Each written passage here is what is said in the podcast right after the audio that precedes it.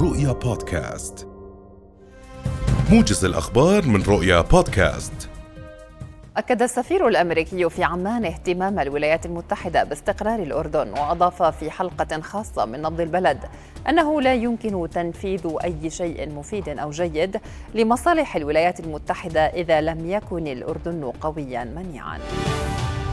وفي شأن القضية الفلسطينية أكد السفير الأمريكي أن إدارة الرئيس جو بايدن لا يوجد في أجندتها ما يسمى بصفقة القرن مشددا على تمسك البيت الأبيض بعملية سلام تقوم على مبدأ حل الدولتين. وحول اتهام واشنطن بتشجيع أوكرانيا على مواجهة روسيا عسكريا ثم التخلي عنها رد السفير الأمريكي بوصف هذا الاتهام بأنه تلاعب بالحقائق.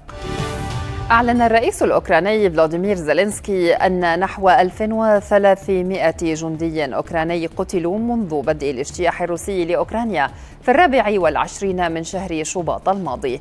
وتعتبر هذه المرة الأولى التي تعلن فيها السلطات الأوكرانية حصيلتها العسكرية بشكل رسمي منذ بدء النزاع حيث أوضح زيلينسكي أن الجيش الروسي خسر نحو 12 ألف جندي. قال الأمين العام لحلف شمال الأطلسي إن روسيا قد تستخدم أسلحة كيميائية في أعقاب اجتياحها لأوكرانيا وأن خطوة كهذه ستكون جريمة حرب وذلك وفقا لمقابلة نشرتها صحيفة ألمانية.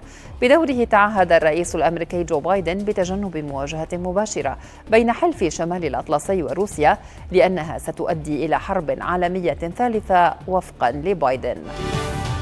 قال الناطق الرسمي باسم وزارة الخارجية وشؤون المغتربين السفير هيثم أبو الفول إنه من المتوقع أن تصل اليوم طائرة تقل 22 أردنيا قادما من أوكرانيا عبر بودابست.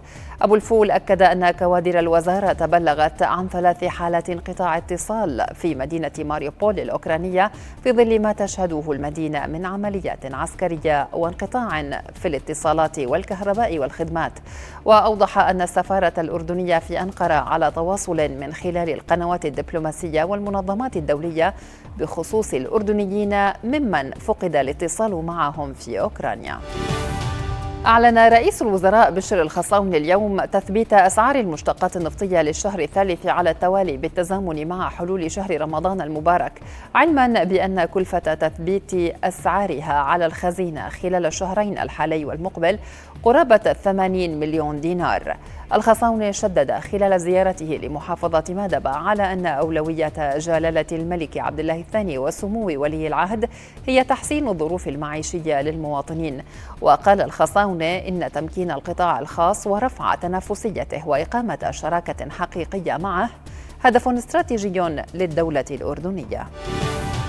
تبدأ هيئة تنظيم قطاع الطاقة والمعادن مطلع شهر نيسان المقبل تطبيق تعرفة الكهرباء الجديدة التي أعلن عنها منتصف شهر آب من العام الماضي. ومنذ إعلان تفاصيل التعرفة الجديدة منتصف كانون الثاني الماضي أطلقت الهيئة حملة مكثفة للتعريف بتفاصيل التعرفة الجديدة وآليات الاستفادة من هذه التعرفة المدعومة بهدف تشجيع المشتركين على التسجيل للحصول على الدعم مؤكدة أنه سيجري إيقاف العمل بالتعرفة الحالية في الأول من نيسان المقبل. أكدت وزارة التعليم العالي والبحث العلمي أن مجلس التعليم العالي أصدر قرارا بالموافقة للجامعات على إجراء مناقشة الرسائل الجامعية ومشاريع التخرج إلكترونيا. الناطق باسم الوزارة مهند الخطيب أوضح أن هذا القرار جاء بناء على طلب من بعض الجامعات الأردنية إضافة إلى كونه يحقق مصلحة الطلبة. تجتمع لجان نيابية مختصة في مجلس النواب اليوم لمناقشة مشاريع قوانين أحيلت إليها من المجلس بالإضافة إلى عدة قضايا.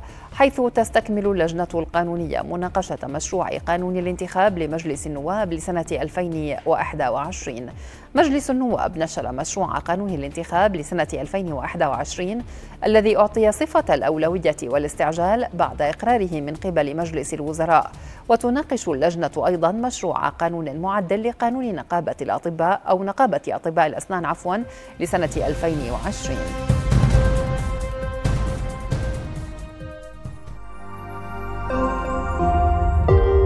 رؤيا بودكاست